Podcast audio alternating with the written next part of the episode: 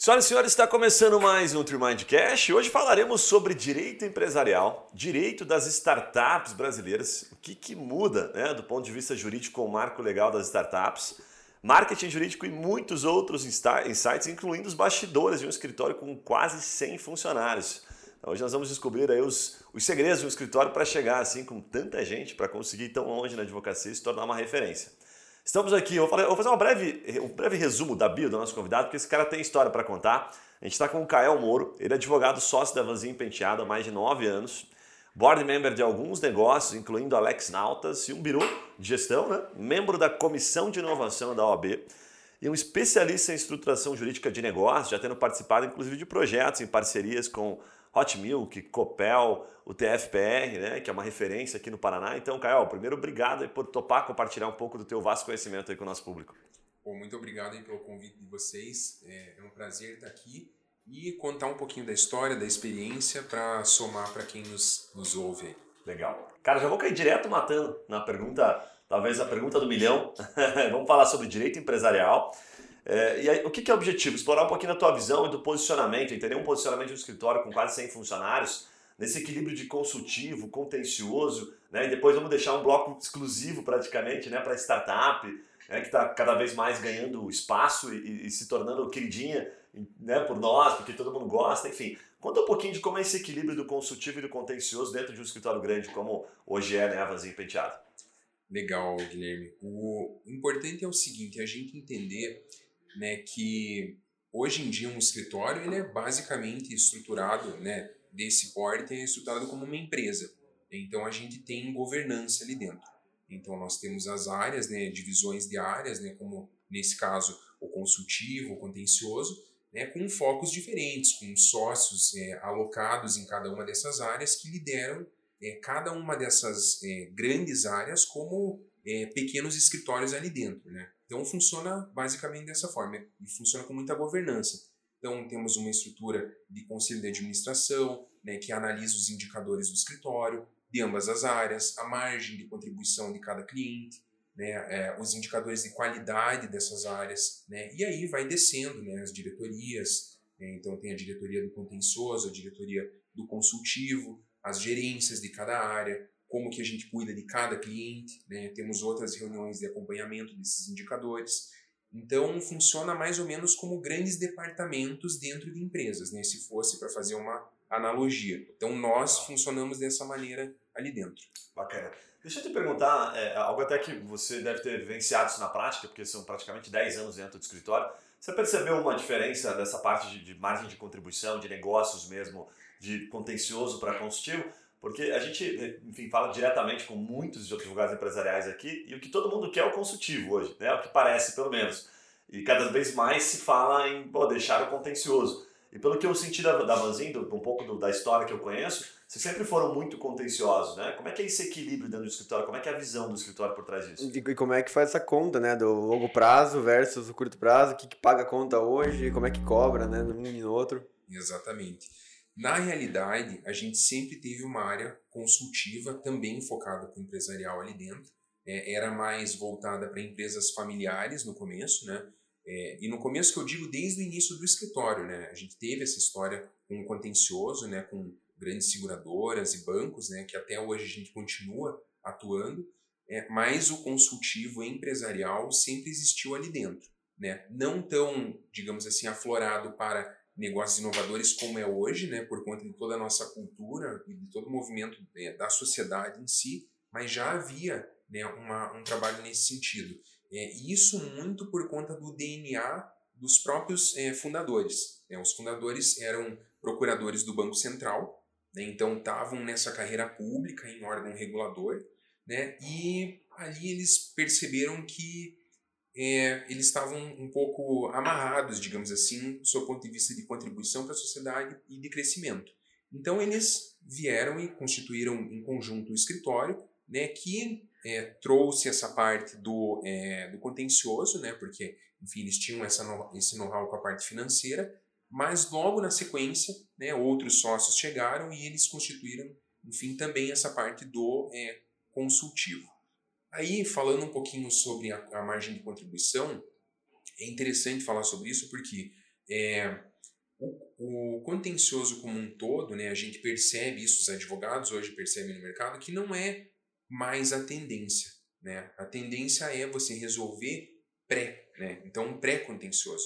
E isso há uns cinco anos atrás já se falava dentro do escritório de projetos pré-contencioso em parceria junto com clientes, com os clientes do próprio contencioso. Então a gente fazia reunião com diretores dos bancos, das seguradoras, identificando alternativas de como resolver aqueles problemas que eles tinham no contencioso, só que de uma forma prévia, né, com algumas soluções via aplicativo ou algumas políticas é, diferentes ou até mesmo estratégias jurídicas que resolvessem isso lá na origem. Então, é, por conta desse pensamento do consultivo, dessa mentalidade, a gente inclusive implementou isso lá dentro do contencioso. Mas, de toda forma, ainda existe, né? o contencioso existe e, vai perdurar aí por um, por um tempo. Então, a, nós atendemos essa parte, é óbvio, e o consultivo ele mudou muito com o tempo. Né? Então, antes é, havia um outro perfil de empresas né?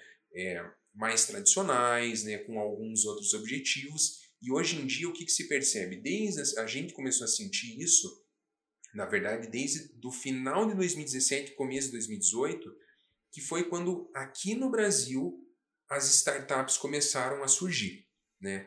E a gente estava antenado é, com isso porque o Gerson Vanzin, ele também é sócio de uma venture capital no Canadá. Olha só. Então o que acontece? Qual, qual o fundo? É Treemark Capital. Treemark. Ó, concorrente da Treemind Capital, né? Quem tá montando. É, lá é Treemark, mas Tree de, de árvore. Sim, sim, né?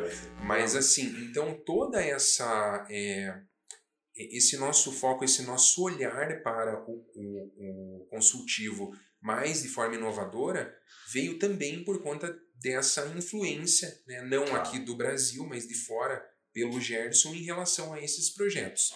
É, então a gente já assessorava algum, algumas, alguns business dele lá, né, da, da Trimark lá, e daí quando isso veio para o Brasil, a gente trouxe todo o know-how né, de, de contratos, de, de, de estruturação, né, de, de projetos, a estruturação jurídica né, dos projetos é, aqui para o Brasil e a gente aproveitou, né, a gente tropicalizou muitos instrumentos que hoje, né, falando um pouquinho do marco legal das startups, né, a gente vai falar um pouquinho sobre isso, é, como é, muitos documentos foram tropicalizados para cá, né, esses documentos hoje eles são reconhecidos né, formalmente no marco legal.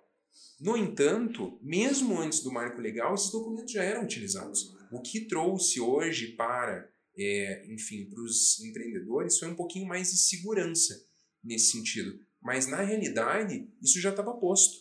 Né? Mas só para entender, Caio, o, ali se for de 5 anos para cá, deu uma, uma, mudada no perfil do empreendedor, talvez? O que, que mudou de fato? Porque startup já existe há bastante tempo, mas a gente sabe que unicórnios, né, aqui no Brasil, é coisa de acho que dois anos, três anos, o primeiro, né, então é uma coisa recente, mas o que, que mudou de fato? Assim, foi a mentalidade? Hum, porque a lei foi agora, né? O que, que lá atrás começou a mudar? A gente percebeu o seguinte, né? É, com a nova geração né, de, de dos jovens, né? Que estão, digamos assim, inquietos, né, com a estavam inquietos com a, a situação do mercado, né, de estar tá numa posição às vezes numa empresa mais limitada, mais formal, num modelo de vida profissional mais, digamos assim, é, concreto, limitado, né? É, com esse movimento das startups, isso também influência de fora, né, isso foi deixando o cara mais é, ligado e, e, assim inquieto em tentar fazer algo diferente por ele, né? E não tá lá naquela posição, enfim, de trabalho é, usual, né? Que era mais comum, né? Então, o que, que normalmente se almejava há, sei lá, 10 anos atrás ou 5 anos atrás? Pô, vou entrar numa empresa grande, né? Bosch, enfim, algo nesse sentido, e vou seguir minha carreira lá dentro. Porém, né, desses cinco anos para cá, as coisas mudaram. As pessoas querem empreender, querem o seu negócio.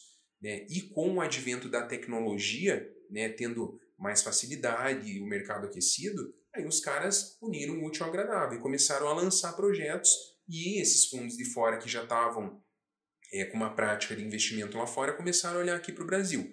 Cara, você sabe que você falando, me, me vem à cabeça aqui algumas situações que eu já conversei com, enfim, advogados, alguns advogados, a gente tem alguns advogados na equipe aqui, e a gente acaba entrevistando muito advogado que está transitando de área, enfim.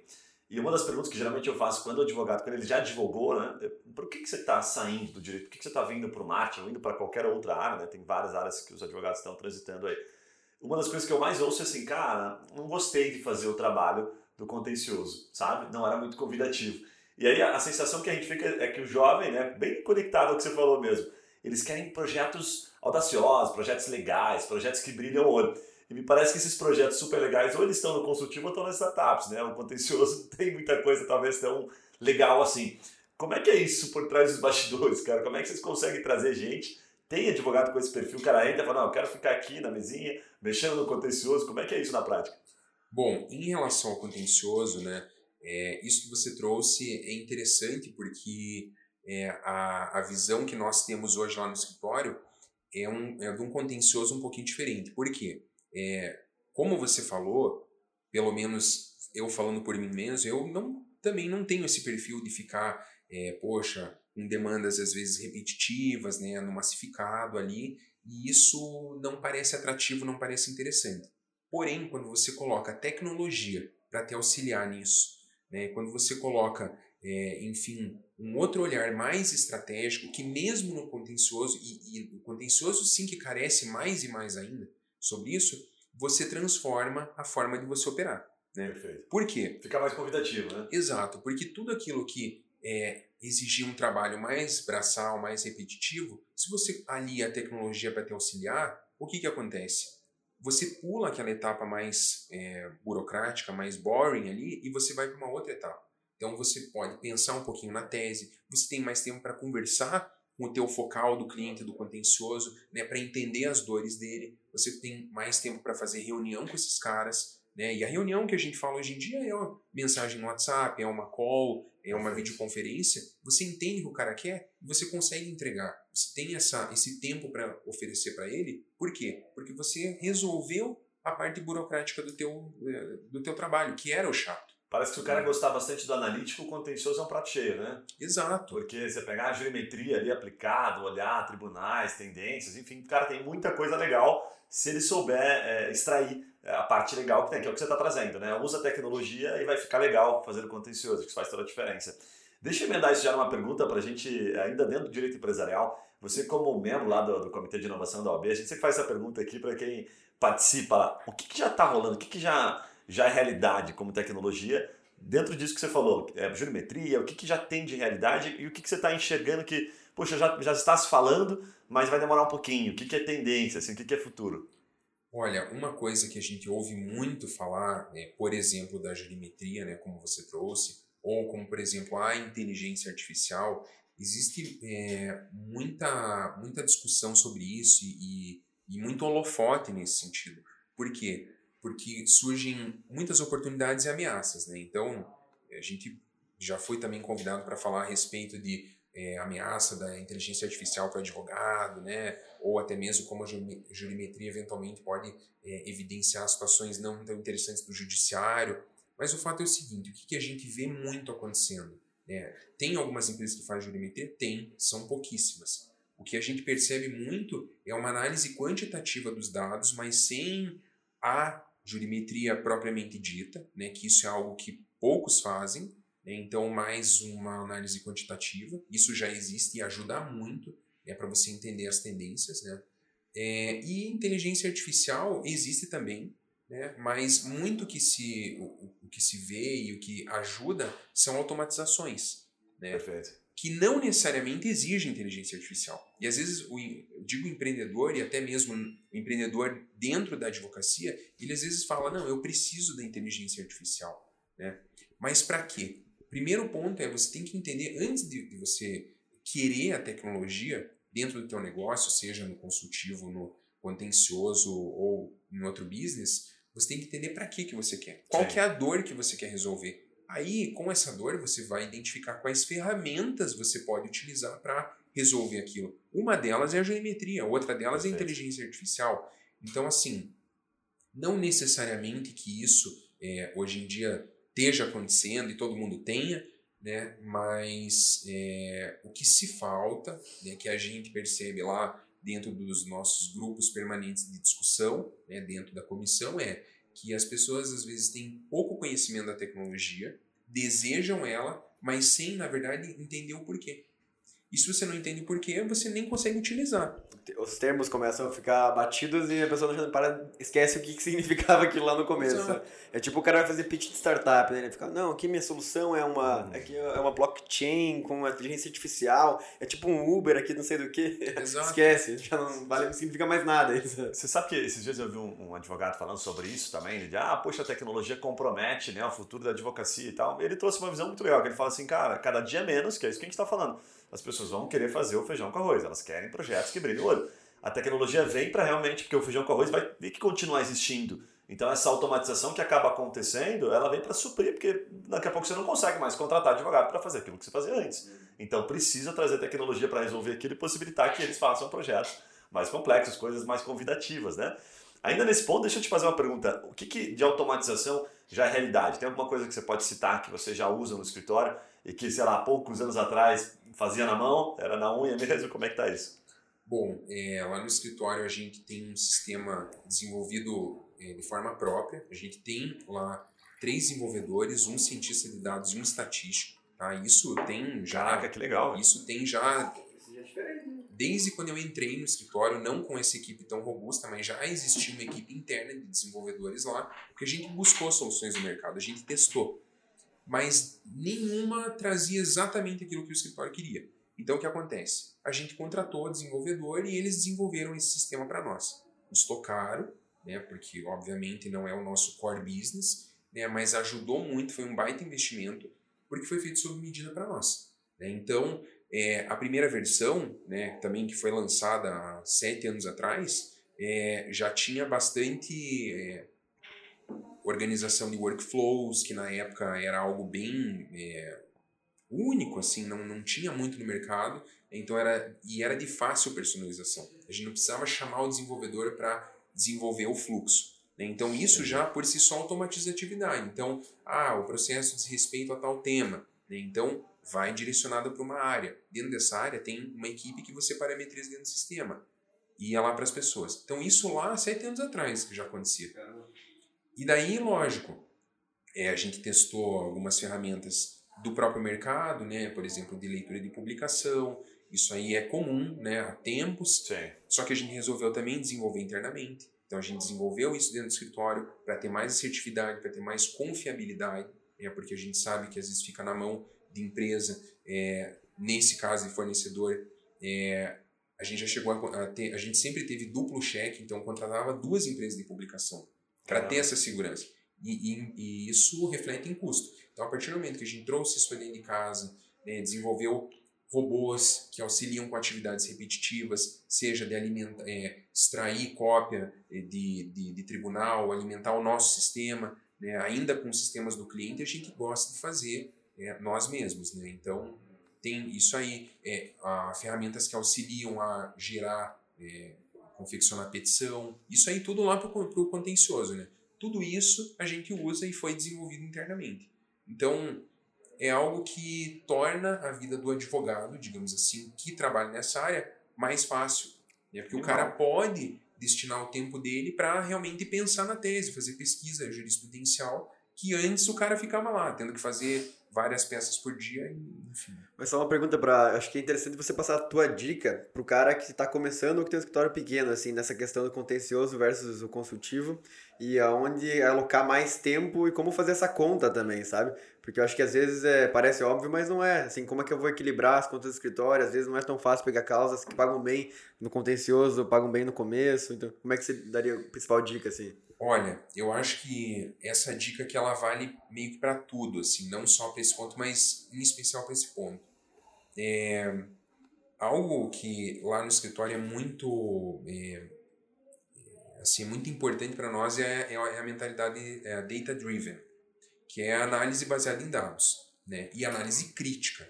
Né? Então, por exemplo, para você gerenciar um escritório de advocacia, para gerenciar qualquer negócio, uma startup, se você só tomar decisões baseadas no teu feeling, né, insight, você vai ter um nível de assertividade e você vai ter um nível de risco.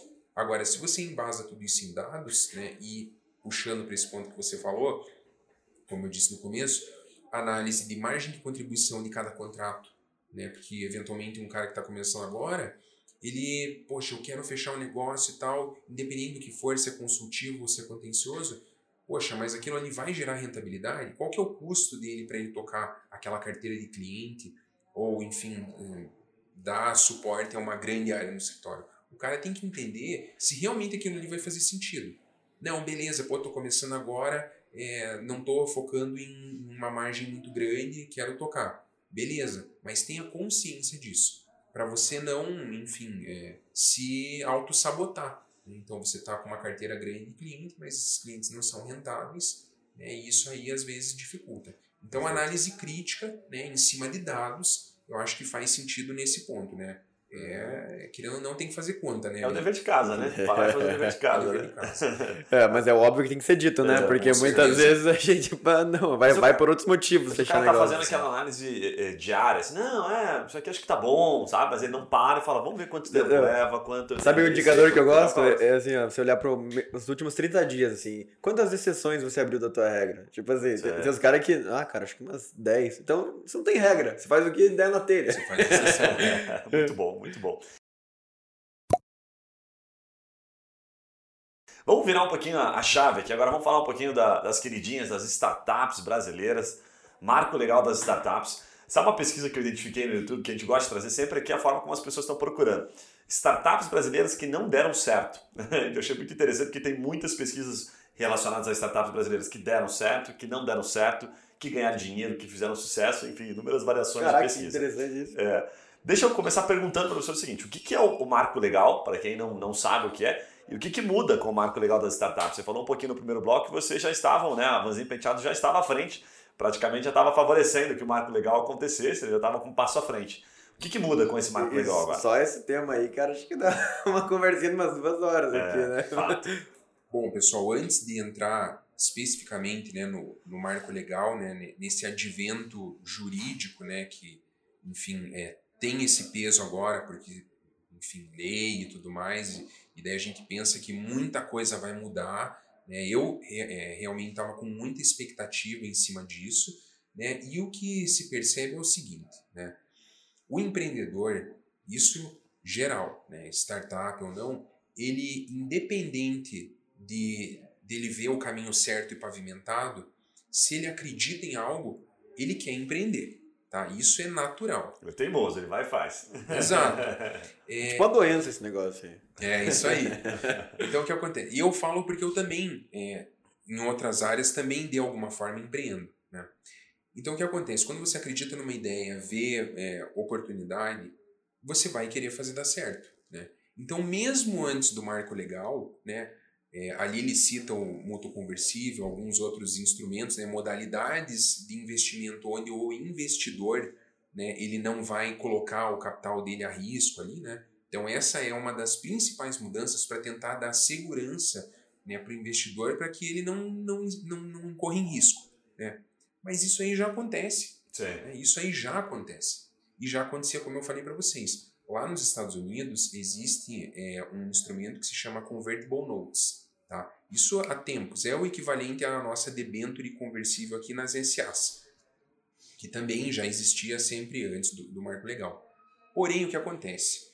O empreendedor que queria fazer algo acontecer, que queria receber investimento, não queria, é, enfim, colocar o capital do investidor a risco, e, enfim, atrair é, recurso para sua empresa, já utilizava né, do mútuo conversível como, eu estou dando um exemplo aqui, como um instrumento para fazer isso acontecer.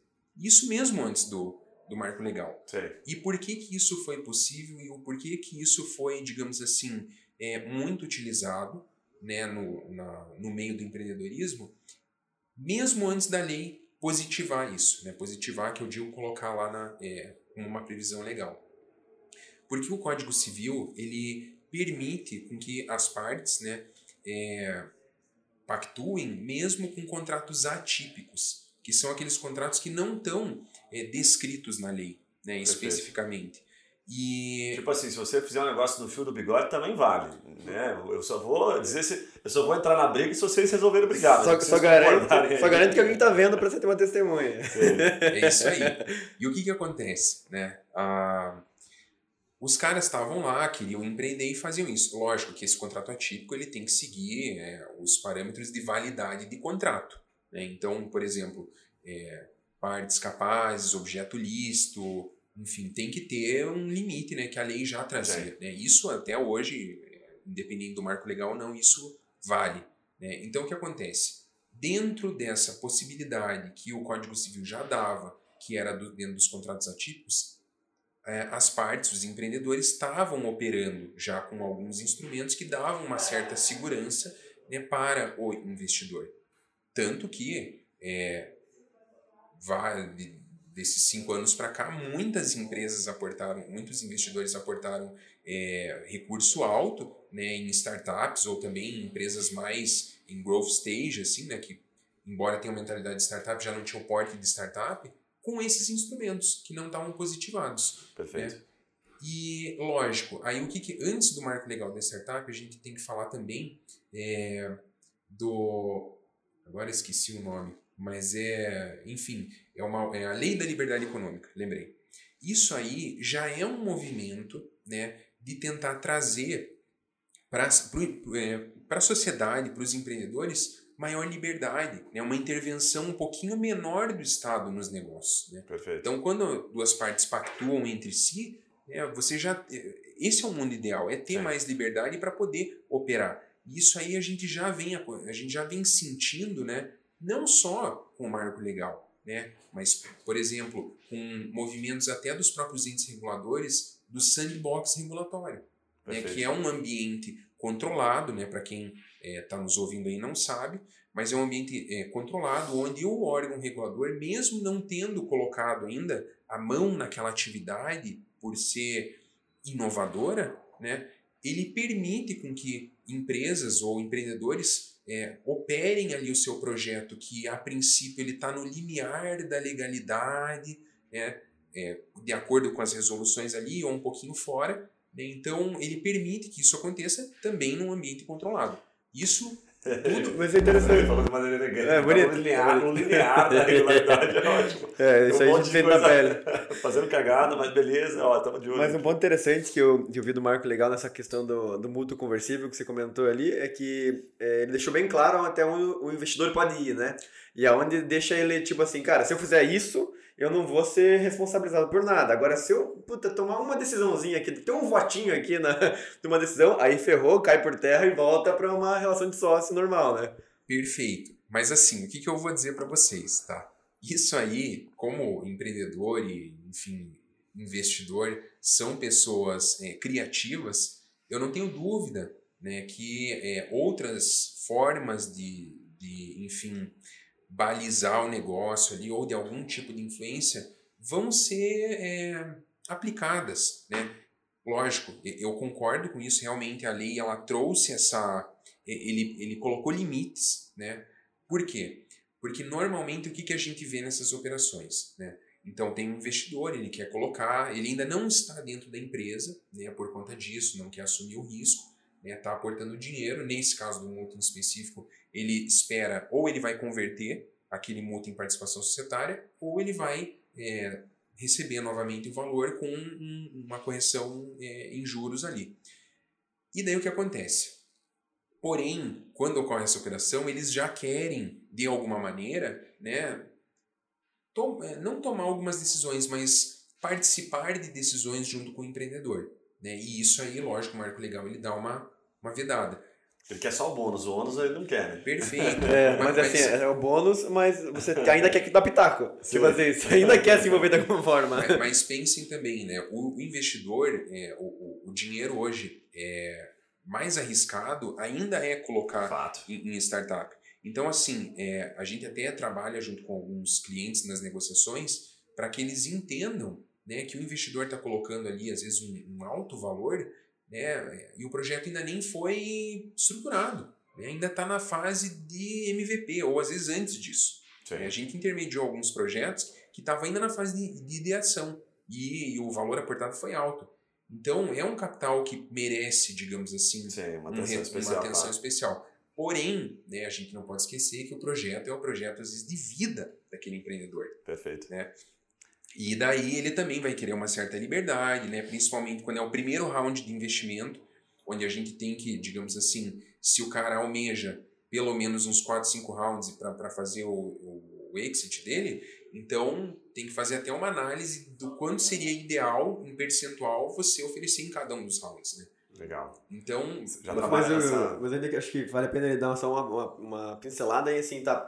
Nesses rounds iniciais, o investidor ou até o empreendedor, é, é, dificilmente ele não vai interferir, digamos assim, porque às vezes o smart money ali, né, a presença do investidor é mais importante que o próprio dinheiro, né? Perfeito. Vale o mútuo conversível após o marco legal, mesmo nesses casos, assim, tem como criar um contexto não é, arriscado para o investidor também? Eu acredito que assim, é, por exemplo, vamos pegar uma, uma, uma questão exemplificativa. É, um investidor chega, é, já está trabalhando. O que, que acontece? Ele já começa a trabalhar o smart money com a startup. Então, muito antes de, de aportar o dinheiro.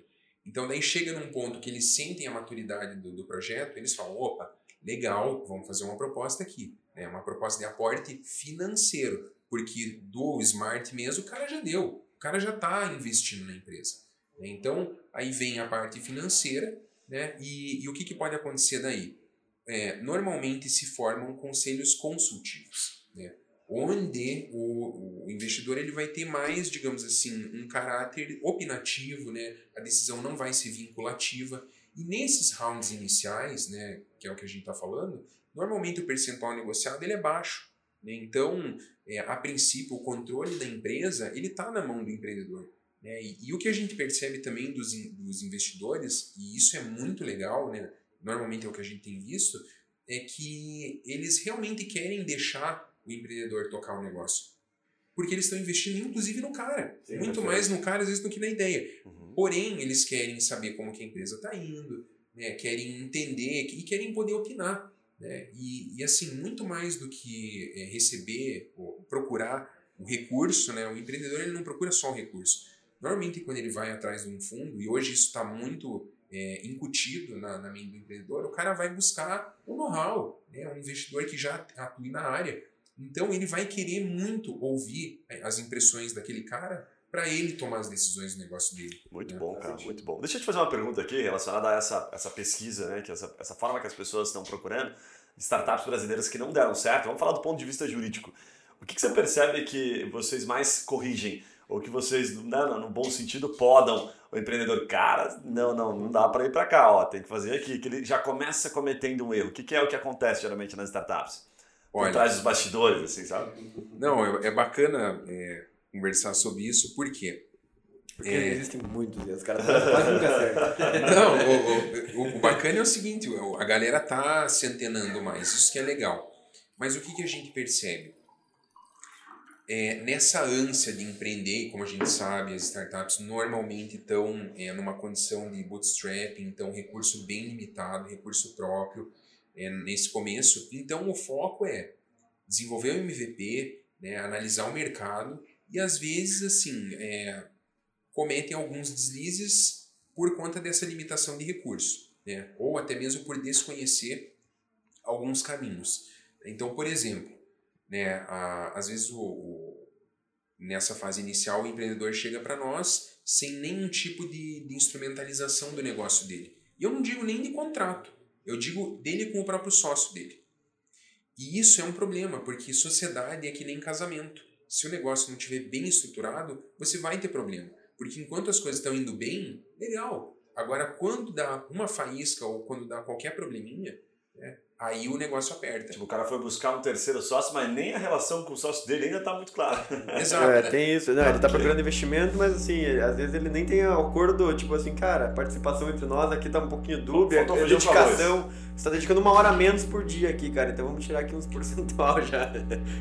Pois é, então é mais ou menos nesse ponto que a gente sente que às vezes não é nem um fator externo, às vezes um próprio fator interno gera problema né, na, ali na relação. Então esse é um ponto. Né? Eu já vi é, projetos onde o, os empreendedores estavam indo super bem, estavam já captando investimento, mas estava tendo conflito societário, né, justamente por não terem formalizado o negócio. Estava só em conversa de WhatsApp, ou até mesmo bate-papo bate assim, informal, né, verbal, e daí aquilo ali abre margem para discussão futura. Né? Ou se, pô, na verdade você começou como um parceiro, mas eu já, já recebi promessa de 5% algum dia na vida, então não hum. fica muito claro.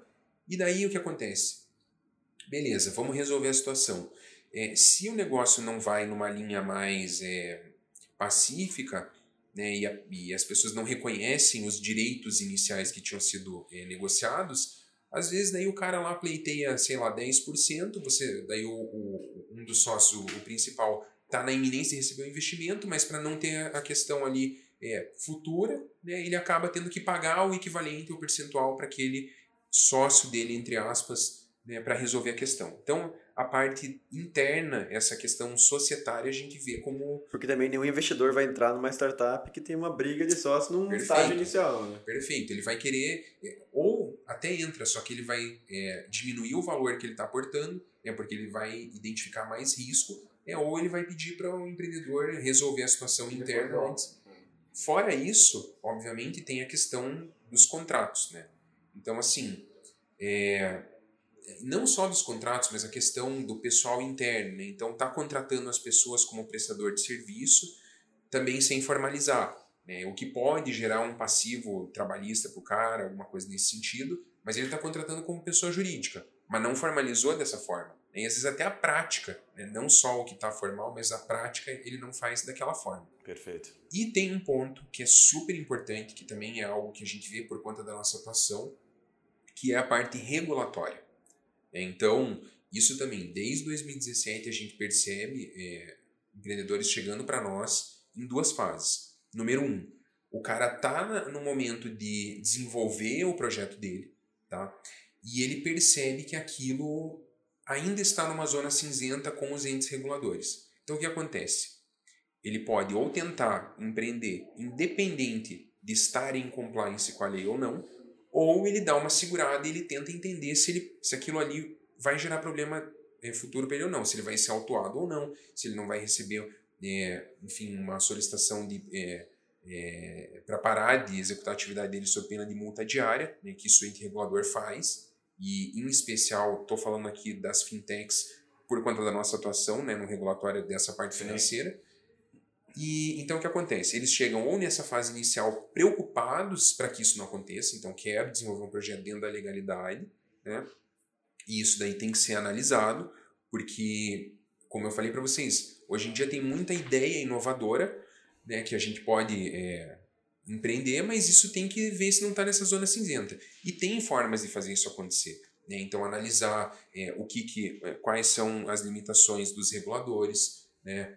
Outra coisa é fazer consulta técnica junto a esses reguladores para identificar se eventualmente o teu, é, o teu projeto não vai ter problemas ali né, e daí você tocar. Né? Sabe que é uma coisa que eu vejo que tem muita reclamação né, por parte das, das startups, reclamação no bom sentido de que às vezes não tem dinheiro para aquela fase para um bom escritório de advocacia, enfim, acaba não conseguindo regularizar. Mas você tocou no ponto que é super legal, que às vezes vale uma consulta. A consulta não é tão cara assim, e aí você saber desta informação que você está trazendo aqui, né? Falou, cara, faça um contrato entre vocês, então. Vocês mesmos redigam um contrato. Deixem isso claro, bota testemunha. Né? Passam a análise, a pesquisa aqui para saber se vocês estão dentro da legalidade ou não.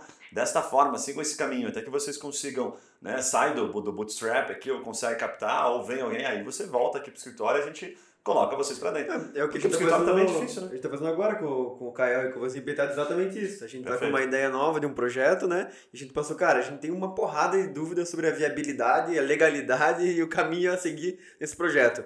Vamos contratar uma consultoria para receber um parecer aqui para entender se a gente tá pensando certo ou se tem que mudar totalmente. Ou às vezes nem é possível o que eu tô imaginando, né? É. E isso aí que, é, que o Yuri comentou é, é muito interessante. Por quê? porque às vezes a resposta vai ser não tão agradável. Né? Por exemplo, o teu e é bom saber agora. Exato, mas é mais barato para o empreendedor saber no início do que posteriormente. Por quê? Porque hoje é, você pode ainda mitigar, você ainda pode dar uma pivotada no teu projeto para estar dentro né, das regulamentações. Ou até mesmo participar de um sandbox, por que não? Um outro cliente nosso, né, não vou revelar nome aqui ou detalhes do projeto, é, que estava relacionado com, com criptoativo, ele chegou para nós, isso em 2018, né, com uma ideia super bacana, porém naquele momento era a zona cinzenta. Então a gente desenhou junto com eles a estruturação jurídica, é, passou é, a questão até para uma consulta técnica de uma forma bem visual e o resultado dos reguladores foi basicamente é, ok, dá para vocês é, transitarem por aqui com os seguintes limites, tal e tal. Então, diante daquilo, a gente apresentou, olha, esses são os riscos, né? porque às vezes o que acontece é, não, é, não é trabalho do advogado decidir pelo empreendedor.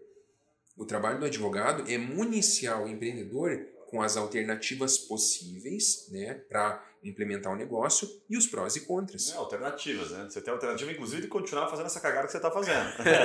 e, e, assim, abraço, e pode dar certo, como claro, deu certo com, com o Uber. O Uber, quando começou, Perfeito. não estava regulamentado. Sim. Mas bancaram é. e deu certo. Perfeito. Muito então bom. a decisão é realmente do, do empreendedor. Cara, então, esse assunto é muito convidativo. Dá pra ficar uma, uns dois dias aqui, né, falando sobre ele. eu falei, mas eu vou. era, era um bloco aqui para entender um pouquinho da tua visão. Muito massa. Passando rapidamente para deixar um insight para você, já retomamos o episódio. Aqui na TreeMind, a gente utiliza uma ferramenta que possibilita identificar o volume de pessoas procurando por serviços jurídicos, de acordo com a sua área de atuação.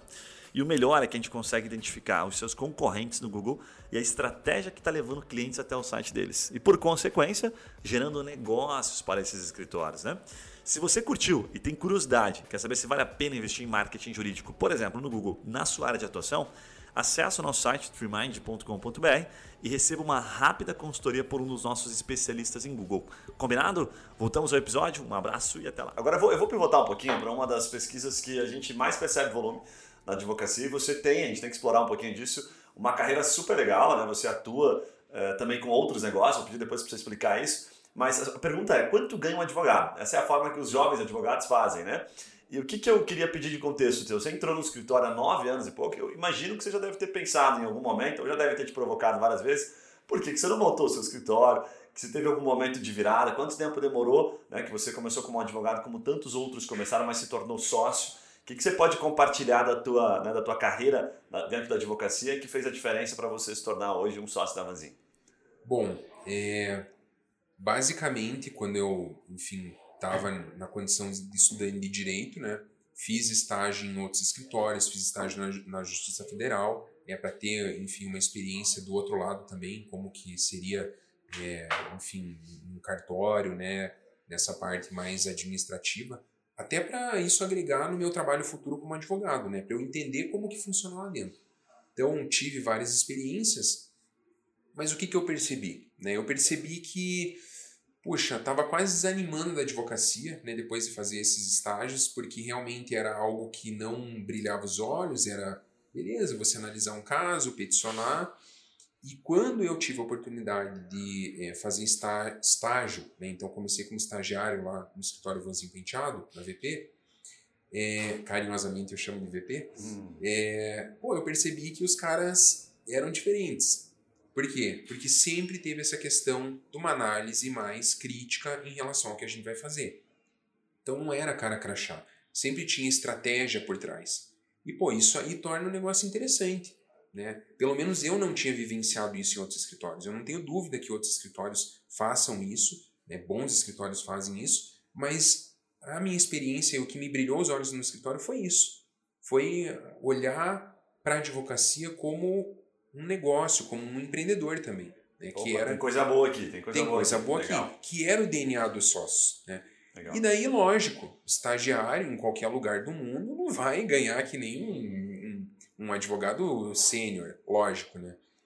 E, enfim, é, comprei o projeto VP, até porque logo quando eu entrei eu descobri que internamente, já lá naquela época, eles tinham estruturado um sistema é, de como se fosse um stock option para é, os advogados internos. Isso porque a gente recebeu e fez consultoria com a Dom Cabral. Então a Dom Cabral implementou a, a, a, governança corporativa dentro da VP logo no início. Só para contextualizar, stock option é a opção de algum qualquer funcionário que atinja certas métricas ou cargos virar sócio. Né? Perfeito. Claro. Boa. Bem, bem colocado. e, e daí o que acontece? Poxa, eu como estagiário entrei no escritório, que eu já achava legal como que os caras pensavam. Ainda tinha a possibilidade de um dia me tornar sócio de capital do escritório. Falei, cara, eu vou apostar, entendeu? E daí eu fiquei, né? Fiquei me, é, logo na sequência é, me tornei advogado, passei na OAB, é, assumi o escritório já antes mesmo disso, já tinha confiado a mim algumas é, algumas outras atividades de maior responsabilidade e enfim estava ali muito trabalho e tal né, me tornei advogado é, assumi algumas áreas liderei a gestão de toda a operação do escritório mais para frente né isso foi com o tempo, ao longo Sim. dos 10 anos isso foi acontecendo. Mas teve algum momento ali que você sente, assim, porque eu, eu, eu faço essa pergunta geralmente e lembro dos advogados mais jovens, né? você deve ver isso na prática lá, você tem teu time, enfim, que eles querem muito rápido isso. Quanto tempo levou, assim, que você fala assim, cara, comecei a ser visto, ou talvez eles entenderam, os sócios, né, falar, pô, realmente né, o Kael merece essa oportunidade, porque ninguém entra dizendo, ó, oh, Stock Option tá aqui, e você vai pegar daqui um ano. Em algum momento eles te ofereceram, em algum momento você falou, pô, e aí, já tô, né, já, já sou merecedor disso? Como é que é isso? Olha, um negócio que eu é, falo para vocês e para quem está nos ouvindo aí que eu acho que é muito importante é o seguinte: quando qualquer coisa que você vai fazer na tua vida, você tem que ter foco. E, e assim, o foco ele vem quando você acredita. E se você não acredita, cara, esqueça, vá fazer outra coisa que realmente não dá. E eu nunca acreditei em nenhum resultado fácil na vida. Para mim, é, cultura minha é, cara, se você quer chegar em algum lugar, vai ter que ralar. Para mim é assim que funciona, para tudo. É, isso funciona para treino, funciona para dieta, o que for aí na nossa vida, né? Fato. Principalmente na parte do trabalho. E eu nunca fui um cara ansioso nesse sentido. Eu, eu tinha, é, eu sentia que aquilo era um, um bom negócio. E eu via as coisas acontecendo eu vi outras pessoas se tornando sócias lá dentro que também começaram na mesma condição que eu. Então eu tive sinalizações que me motivavam ao longo do tempo e que me mostravam que aquilo era possível. Né? E lógico, né, quando eu entrei como estagiário, eu era mais um estagiário. Porém, eu sempre queria, eu sempre queria mais. Então eu não vou fazer aquele discursinho aqui para quem tá nos ouvindo. ah, eu, eu, eu, terminava mais rápido, pedia mais coisa. Isso aí é meio básico. Chegava né? mais cedo, saía mais tarde. É, essa, essa coisa arada aí vocês sabem, né, galera? Isso aí você é dever de casa fazer. Sim. Mas assim, cara, eu sempre, muito responsável, me colocava à disposição e as coisas iam acontecendo, né? E uma frase, daí agora já não sei nem de quem que é, né? Mas assim, é, eu nunca pedi aumento e eu nunca perguntei para ninguém, é, ah, eu tô aí no, nos top 5, isso, aquilo. Não. Porque para mim, cara, e daí essa frase tem, faz muito sentido, é, uma dama não precisa dizer que é uma dama para ser considerada como tal, né? Então, cara, se você quer ser um baita profissional, você não tem que ficar reforçando aquilo, você tem que ser reconhecido. Isso tem que ser legítimo. Então, é, eu, eu, digo isso no, seguinte sentido, para tentar responder a pergunta de vocês, é, eu fui tendo sinalizações ao longo da minha carreira ali dentro. Né? E, e também por quê? Porque a minha mentalidade estava alinhada com a dos outros sócios. Perfeito. Ou seja, uma mentalidade de empreendedorismo, de fazer o escritório crescer, né, de transformar aquilo. E daí chegou num determinado ponto, já tinha assumido várias responsabilidades, e daí é, a gente tem inclusive um processo lá dentro para isso, não é só você escolhido, tem prova, tem, é, enfim, uma série de, de de etapas lá dentro, para daí sim, após uma eleição dos outros sócios, que, enfim, a FEC de sociedades tem que ter até dentro né, de uma sociedade de advocacia, para daí sim chegar nessa condição. E isso aconteceu. E nem logo na sequência, né, é, enfim, fui mudando de áreas, passei por todas as áreas do escritório, até que é, a, desde 2017, 2018, eu estou focado 100% no consultivo, né, atuando dessa maneira de forma hoje bem técnica, né? Então, antes já, já tive atuações no escritório mais na parte da gestão, né? na parte da tecnologia também, porque eu gosto, né? então sempre fui atrás disso. E hoje estou bem focado na parte técnica, bem que é onde eu, hoje a minha parte acadêmica está concentrada. Então, Massa. Bom. Deixa eu te fazer uma pergunta, cara, sobre em que momento que entrou os outros negócios, né, que você começou a empreender, porque você falou de foco, achei bacana, mas provavelmente você não começou lá no começo, lá nos primeiros cinco anos, quatro, não sei, né, já fazendo alguma coisa, alguma atividade paralela. Em que momento você se sentiu confortável? Falou assim, cara, agora eu vou começar a olhar um pouquinho para fora. O que você pode falar sobre isso? Na verdade, eu nunca me senti confortável para fazer isso, né? Você fala assim, pô, tô vendo uma oportunidade, já tenho a minha agenda cheia, mas assim, pô, é uma oportunidade, então vamos tocar, né? Então, nunca me senti confortável, sempre foi na, na loucura mesmo, né? É o primeiro projeto, assim, que não tem nada a ver com a advocacia também, que a gente desenvolveu foi uma, um, uma, um produto inovador para bichinho de estimação, para pet, né, que se chamava Move Smart Bed, que era uma caminha toda diferente, assim, a gente criou o design, também viajamos aí um, em algumas cidades do mundo, eu e um, um, outro sócio, e a gente, enfim, viu um negócio diferente lá, um design, e a gente quis trazer aqui para o Brasil, e daí a gente patenteou aqui, porque na verdade foi uma inspiração de algo que tinha lá fora, e acabou dando certo. Isso porque tanto eu quanto ele a gente tinha bichinhos de estimação, né? Na verdade eu e mais dois, né, é, sócios. E isso deu certo, até o Shark Tank bateu na nossa porta para chamar para que nós apresentássemos o produto lá. Só que acabou que a gente estava muito imaturo, assim, sob o ponto de vista de organização, até porque não era o projeto principal de ninguém, né? Mas deu muito certo, é, vários, é, várias youtubers aí pediram para a gente enfim, caminhar e fizeram propaganda e o negócio deu certo, a gente exportou.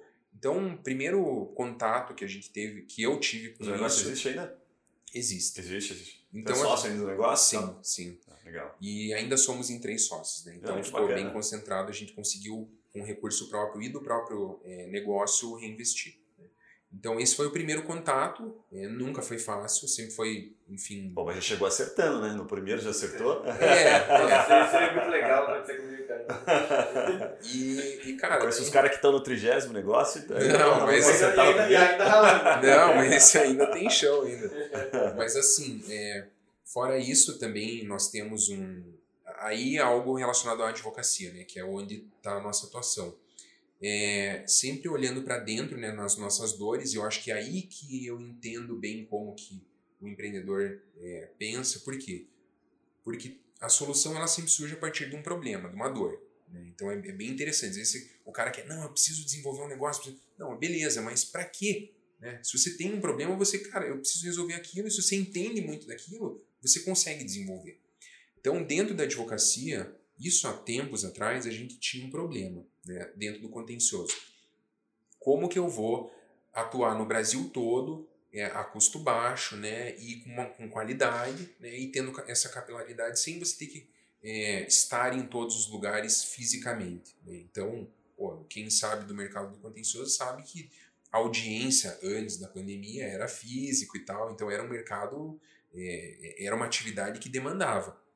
Então, tendo essa dor, a gente tinha uma solução dentro do escritório, que a gente atuava e resolveu muito, e falando com outros escritórios que também eram parceiros nossos e, e do mesmo tamanho que atendiam os meus clientes, tinham as mesmas dores. Aí a gente é, decidiu fundar uma Legal Tech, né? naquele momento se chamava Portal Web Diligência, que oferecia serviço de audiência e diligência no Brasil todo, né? Conectava advogados que queriam prestar esse serviço com outros escritórios que queriam tomar esse serviço.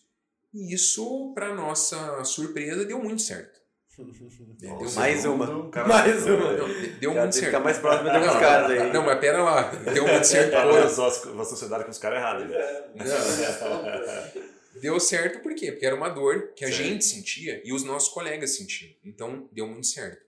Porém, né, analisando todo, é, todo o mercado. A gente faz planejamento estratégico a cada ano, tanto o escritório quanto a Legal Tech, a gente percebeu outras oportunidades mais interessantes, como por exemplo essa questão do onboarding né, do, do profissional dentro do escritório. Perfeito. Também a partir de uma dor nossa. Né? Então aí a gente desenvolveu um outro produto que é hoje a Lex Nautas, né, que faz toda essa, essa, é, essa parte de onboarding. Então. Você chega, você chega num, numa dor, mas daqui a pouco você consegue enxergar outra, né? E dali da, da Alex, provavelmente já estão enxergando outra coisa. Perfeito. e assim vai avançando o negócio, né? Inovação dentro do próprio negócio, na prática, né? Você está olhando isso. dentro do mercado cheio de oportunidade. E, e isso também é, aí só é possível porque a, porque a mentalidade de quem está ali conosco, e às vezes os sócios coincidem, né? Serem os mesmos sócios do escritório, às vezes não, né? Nesses negócios.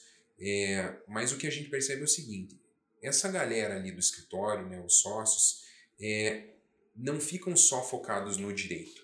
Né? Eu fiz há dois finais de semana atrás um workshop do Business Model Navigator com o Rodrigo Balotin, que pô, o cara é, fez esse treinamento lá na, acho que foi na Suíça e ele trouxe para cá é uma nova metodologia de você inovar internamente na, nas organizações ou até mesmo inovar em algo que ainda você está desenvolvendo, né? Então, para você ter essas, é, essas competências complementares, porque se você hoje em dia só souber sobre direito societário, por exemplo, que é, o, que é a área que eu estudo dentro do direito, cara, você pode oferecer soluções. Só que se você não Perfeito. entender, não tiver do outro lado, você não vai entender a dor. Porque a solução ela só vem a partir da dor. Isso até mesmo para advogado. Então, para quem está nos ouvindo aí hoje, para você conseguir oferecer isso, seja multidisciplinar também nesse sentido. Né? Estude um pouquinho de administração de empresa, finanças, né? ou inovação de alguma forma, né? outras ferramentas que não só essas mais tradicionais como é, Canvas e, e, etc. Sabe? Vá, vá além. Então, acho que é.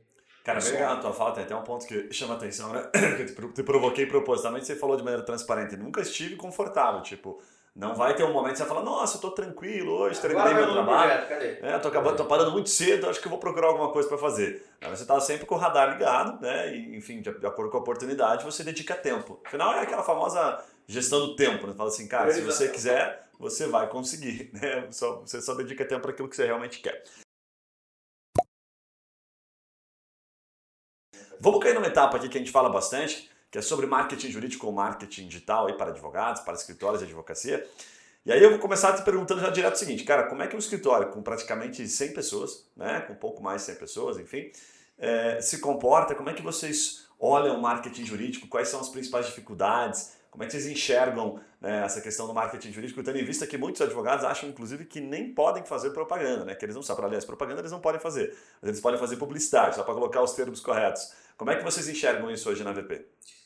Olha, sempre foi um assunto muito delicado, né? Hum. Porque na nossa área, quem está envolvido sabe que nós temos limitações, né? Então tem que tem um limiar para tudo. É, mas o que a gente acredita é o seguinte: o que, que a gente gosta de fazer? Conteúdo. Conteúdo bacana, sabe? Que vai agregar para quem está do outro lado. É, também por conta da dor que a gente ouve dos clientes. Então, assim, o que, que a gente gosta de fazer? Tem muito cliente nosso que fala, putz, chega com, com algumas dúvidas. E às vezes as dúvidas se repetem. Né? Então, como que a gente pode agregar para o mercado né? e mostrar o nosso trabalho, né? mostrar o nosso conteúdo? Então, a gente pega o compilado de dúvidas que a gente, que a gente mais ouve, né? ou de problemas que a gente mais sente que os nossos clientes têm, e tenta produzir um material nesse sentido. Né? Então, é dessa forma. A gente tenta Essa contribuir. É a base, né? Essa é a base. Né? Ótimo.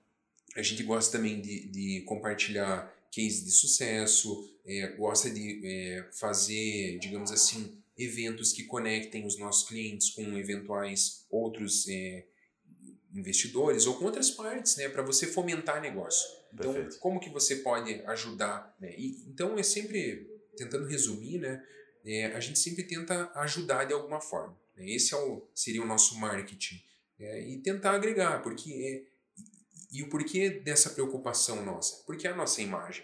Né? Então, a VP não vai querer dar dicas que não sejam relevantes né, para o mercado ou fazer eventos que não agreguem, porque senão é a nossa imagem. Né? Então, é, é, é, de uma forma bem sólida que a gente constrói isso e até mesmo conservadora. Assim, né? A gente sabe que tem outras, outros meios de fazer isso acontecer, né? Mas é, a nossa base seria essa. Sabe que tem muito. Quer perguntar? Uhum. Na verdade, assim, além dessa questão de entregar conteúdo, que eu acho que, como você disse, é a base de você estar gerando né, um ecossistema, sendo, sendo relevante né, para aquele ecossistema. É, como é que vocês fazem tipo, táticas, é, técnicas para relacionamento com clientes? Assim, como é que vocês é, estão presentes na vida do cliente. Tipo assim, cara, não, tá na minha agenda aqui ligar, mandar uma mensagem pro cliente todo aquele, aquele dia, só para ele lembrar que eu tô aqui, caso ele precise indicar alguém, tem alguma coisa assim por trás, ou é muito instintivo? Como é que você faz esse relacionamento com o cliente? Que a gente sabe que gera muito negócio. Sim, ó, rapaziada, eu vou dizer para você, eu, não só eu, né, mas eu sou, é, faço essa parte do, do comercial, digamos assim, também, né, em especial com a parte do, é, do consultivo, né, que é onde hoje eu estou alocado lá no escritório, mas já tive também no contencioso e também era da minha responsabilidade, compartilhada com alguns outros, né, essa parte do comercial. E, e eu acho que as coisas só dão certo, né, tem que ter técnica, tem que ter organização, né, porque enfim, você tem uma carteira de cliente é, significativa tal, então você tem que saber quem são os seus clientes, né, você tem que conhecer eles Mas o mais importante, eu digo para vocês aqui que, para mim, é, é, assim, o que mais faz sentido. Tem que ser legítimo. Tem que ser legítimo. Então, poxa, você tem lá, seja no sistema, seja no CRM, seja na tua agenda, no teu Excel, né? Eu tô falando aqui para todas, todo, todo o público, desde o advogado que está iniciando agora, como Sim. o Yuri comentou. Não tem desculpa, né? Não tem desculpa. você tem que conhecer o teu cliente, você tem que saber quem é, né? E daí, assim, nutrir a relação de uma maneira legítima. Porque se você for aquele cara que só chega chato, que não tem para agregar, provavelmente você cai fora. Né? Porque não basta só você ligar e falar: Ei, cara, como é que você tá? Bacana, né? Tá tudo bem? Tá. Isso hoje em dia não é o suficiente. Né? Você tem que gerar uma conexão com o cara, com o cara legítima e, e, o cara sinta que você agregue de alguma forma. Então, quando é, toda vez que, por exemplo, eu vejo alguma coisa relacionada a, a uma atividade de um cliente meu que possa agregar para ele, eu mando. Independente Boa. de estar no schedule ali ou não. Por quê? Porque eu tenho preocupação realmente com o cara. Eu quero que o negócio dele dê certo. Né? Ou, por exemplo, poxa, eu participo também de, uma, é, de um grupo de, de, de, de, empreendedores aqui em Curitiba, né? E sempre que surge alguma oportunidade, alguém tem interesse em algum tipo de projeto, eu falo, pô, tem um cliente meu que faz isso. Mas por quê? Porque Legal. eu conheço meus clientes. Né? Ah, vou lembrar de todos? Eu lembro. Mas assim, eu tenho também ferramentas né, de tecnologia que me auxiliam para que eu tenha os detalhes na mão. Então, quando alguém pergunta um ponto, eu sei, pera lá, ou qualquer coisa eu consulto. Mas então, tem a parte da organização, que pode ser uma ferramenta que a pessoa tiver disponível, sem desculpa, né, como a gente falou, mas tem que ser de forma legítima. Muito bom. Você Isso... sabe que tem uma estratégia que a gente fala aqui, que é, é muito simples, né? e eu acho que você tocou nela aqui, que é a, você pode pegar, por exemplo, um simples recorte, ou uma jurisprudência, uma notícia, mas o cara já está no portal, ele já está lá, o advogado costuma fazer, já está lá no migalhas, já está... Só que ele não está com o mindset né, de pensar no cliente dele. Então ele pode pegar, cara, ó, eu vi uma notícia aqui, queria te passar um áudio, inclusive, explicando, cinco minutinhos, dez minutinhos, dizendo que aquilo pode afetar de alguma forma, ou que aquilo é uma oportunidade, que aquilo, sabe, ele tem que ficar esperto. Enfim, compartilhar é uma forma de você ser interessante para ele na hora de entrar em contato. Né? Um simples recorte pode, pode propiciar isso aí, né? Inclusive gerar Perfeito. conteúdo, enfim, gerar para as redes sociais. Agora, deixa eu te fazer uma pergunta aqui que eu acho que é bem legal. Muitos advogados não fazem, principalmente os mais iniciantes, eles não fazem ideia de como um escritório, é, enfim, se torna tão grande assim, o escritório né, chega a ter praticamente 100 pessoas envolvidas na operação. É, fazendo né, uma analogia, por exemplo, ao Machado Mera, um Siqueira Castro, né, os grandes escritórios, a pergunta seria, da onde vêm os clientes? Porque quando a gente olha, você fala, pô, marketing de conteúdo, né, que é o que vocês fazem, a gente produz conteúdo. O advogado pode ficar pensando, pô, aquilo ali será que traz o cliente? Será que é dali que vem? Acho que né, da onde vem? É da relação? Como é que você enxerga é, essa, essa, essa origem dos clientes orgânico do escritório? Como é que isso acontece por trás dos bastidores? Olha, da parte orgânica é muito reconhecimento em relação à parte técnica do escritório. Né? Isso aí, desde o início, né? falando aqui também dos fundadores, para dar o contexto aí para quem está nos ouvindo, os caras eram procuradores do Banco Central. Então manjavam muito da parte financeira. Né? E quando decidiram abrir o escritório, né? enfim, fizeram um evento de abertura, né, para se mostrar para a sociedade que, enfim, embora já maduros né, de idade assim, e, de, e de experiência, na advocacia estavam iniciando, digamos assim, há 25 Perfeito. anos atrás, que o escritório tem 25 anos. Então, há 25 anos atrás, eles estavam se mostrando ao mercado. Porém, é, desse, desse reconhecimento da parte técnica deles, né, e como eles poderiam agregar, seja para cliente A, para B, para a parte do consultivo ou do contencioso, isso referendou de forma orgânica. Né? Então isso trouxe. E a gente percebe hoje ainda que a parte orgânica é, é da mesma forma. Né? É de trabalhos é, acadêmicos que a gente fez, é de eventualmente alguma mentoria que a gente tenha feito, né? muita indicação de cliente que gostou do nosso trabalho.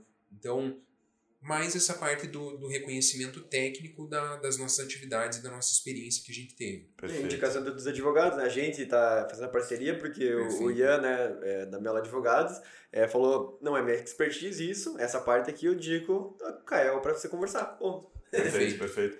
Agora, até deixa eu te perguntar, é, do ponto de vista analítico, assim, quando é que vocês sabem que continua crescendo sabe? As indicações, continuam chegando clientes, vocês têm um controle, como é que você faz esse mapeamento, assim, para saber, não, o escritório continua em evidência, continua crescendo, ou isso acontece, é feeling, cara, deixa rolar.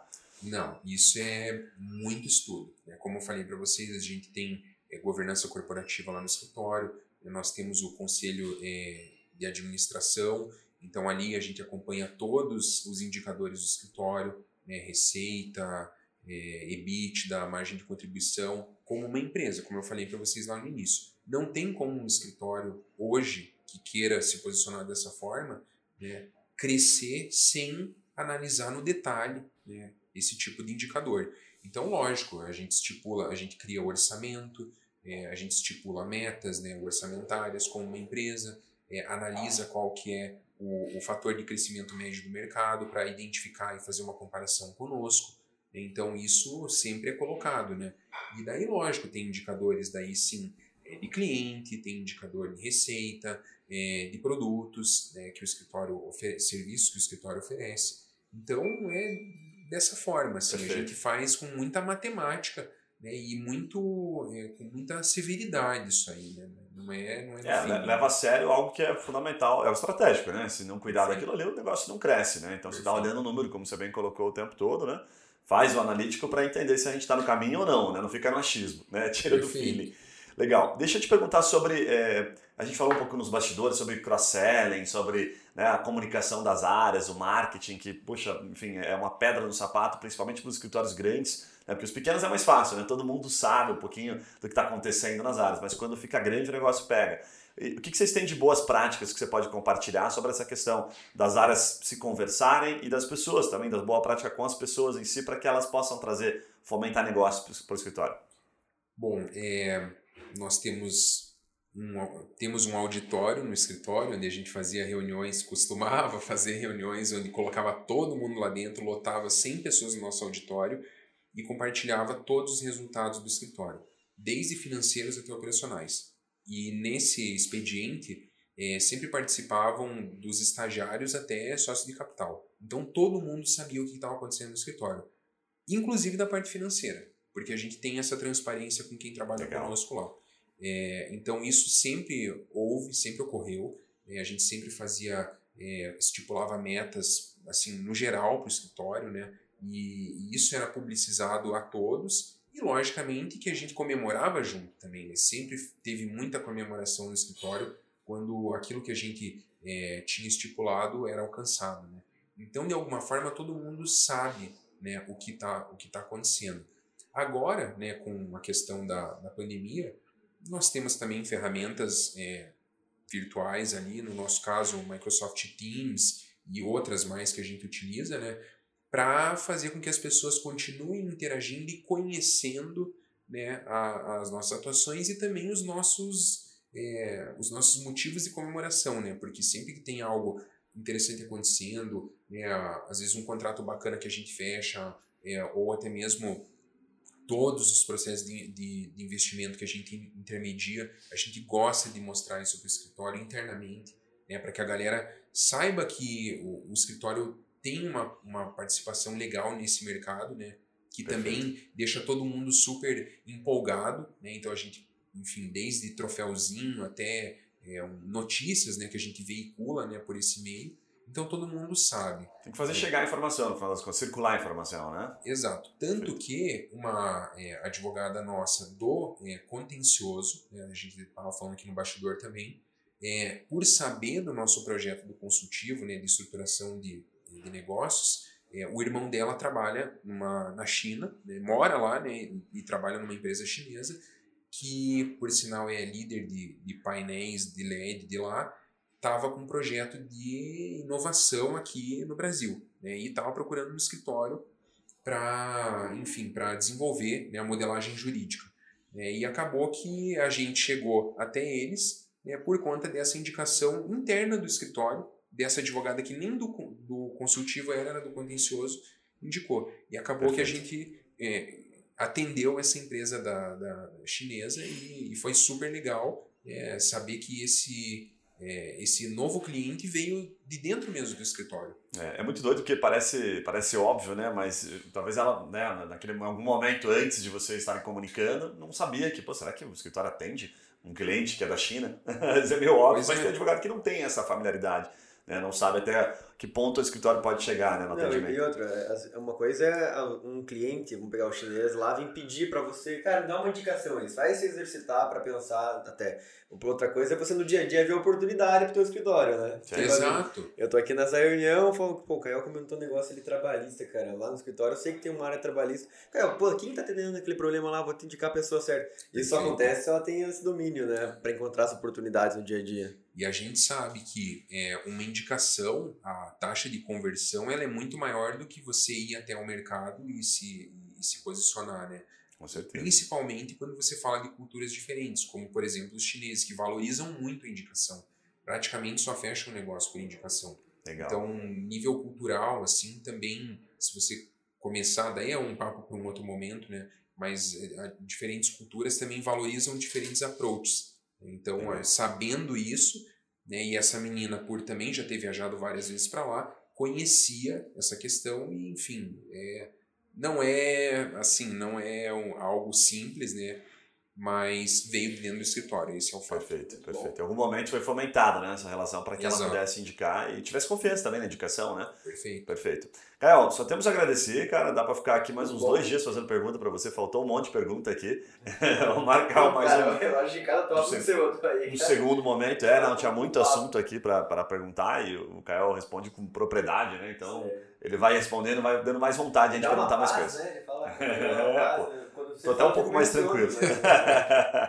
Começou a falar, tô um pouco mais tranquilo. Então, primeiro, obrigado. Vou pedir para você deixar uma mensagem final, dizer como é que as pessoas encontram aí o Kael e a Vanzin, né, nas redes sociais, enfim, conta um pouquinho de como as pessoas podem contatá-lo. Bom, pessoal, é, basicamente hoje a gente é muito acessado por meio do LinkedIn.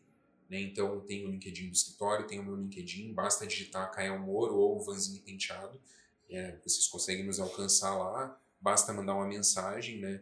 E também para quem, é, digamos assim, tem interesse em trabalhar conosco, né, como toda a, a nossa parte de, de, recrutamento é virtual, então só também acessar dentro do nosso LinkedIn tem é, uma, um link disponível onde você pode acessar todas as vagas que hoje estão disponíveis lá no escritório e se aplicar. Então você consegue nos, nos alcançar dessa forma bem fácil, né? Bem legal. E então dessa maneira consegue, né? Tem o nosso site que tem telefone, e-mails, né, contatos mais específicos. E a gente está à disposição de todos vocês aí para bater um papo. Legal. Tem até um detalhe bacana no, na rede social, acho que do, da Vanzinha e da sua também, né? Vocês usam lá um, um templatezinho que é Mire na Lua? Ah, sim, sim. É, agora faltou a mensagem final, né?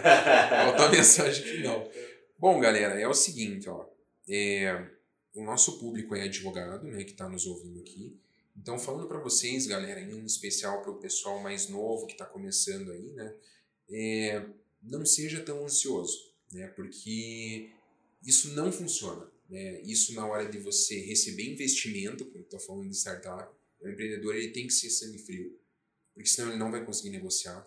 Né? Seja na tua carreira, né? então você está começando, é, tem que entender que tem algumas etapas que tem que ser cumpridas. Né? Eu sei que é, a geração de hoje em dia pensa um pouquinho diferente, mas você tem que se consolidar, você tem que ter paciência para que as coisas aconteçam de forma natural e, e isso te legitima mais. Né? Eu acho que legitima, legitimar é, é, é, a palavra. Assim, você tem que ser legitimado, você não tem que querer impor a tua condição. Né? Ah, eu sou especial, eu sou isso, aquilo. Não, cara, você é mais um no mundo. A gente é mais um no mundo. E, e você está aqui, se você vai se destacar por alguma forma, é pelo teu trabalho, é pelas tuas atitudes, pela tua educação. Então, é, coloque isso na cabeça que você vai chegar lá. Tenha paciência, trabalho duro, né? não tem nada sem hard work nessa vida, é, é essa é a verdade, né? de forma sustentável. Então, é, é isso. E, e, mire na lua, né? Porque se você só está olhando aqui a um palmo da, da, da tua frente, né? É, dos teus olhos, você vai conseguir atingir aquilo ali. Então, você, você pode, lógico, é, você tem que medir as tuas ações e, e os teus planos também considerando a, a cada metro né, que, dá, que você percorre. Mas você tem que mirar em algo é maior. Perfeito. Esse... Esquecemos de mencionar a parte do coaching, né, cara? É, tá vendo? é isso aí. Muito bom, muito bom. Caio, é, fica para próxima. Obrigado demais aí pelas palavras, pela, pela, né, pela quantidade de, de conteúdo, de, de, conhecimento que você compartilhou. Eu sei que tem muito mais coisa, mas já deu para sentir bastante por quê, né? Que você tá, conseguiu esse sucesso e o motivo da Vanzin ter te puxado como sócio. Então, longos anos aí para a Vanzin Penteada e que vocês continuem fazendo esse sucesso que vocês estão fazendo no mercado. Para você que está nos acompanhando aqui, que já nos, nos segue ou que não segue ainda, já sabe, se inscreve aqui no canal Deixa o seu comentário, dá uma olhadinha lá no LinkedIn do próprio Caio, que está super legal, e da Vanzinho Penteado, que você vai dar uma olhadinha nesse, nesse layout que eles têm, que é muito bacana, Mire na Lua, a proposta deles, o site deles também é muito moderno, é diferente, o posicionamento do escritório como um todo está muito bem feito, então dá uma olhadinha que vale super a pena e deixa o seu comentário, deixa a sua crítica, o seu elogio, faz a sua pergunta que a gente certamente te conecta aqui com o Caio também, para negócios, para fomentar, para que o jurídico continue crescendo, né? Esse é o objetivo aqui do podcast e a gente criar conexão também entre os advogados. Certo? Um abraço, valeu e até o próximo podcast. Valeu! Obrigado.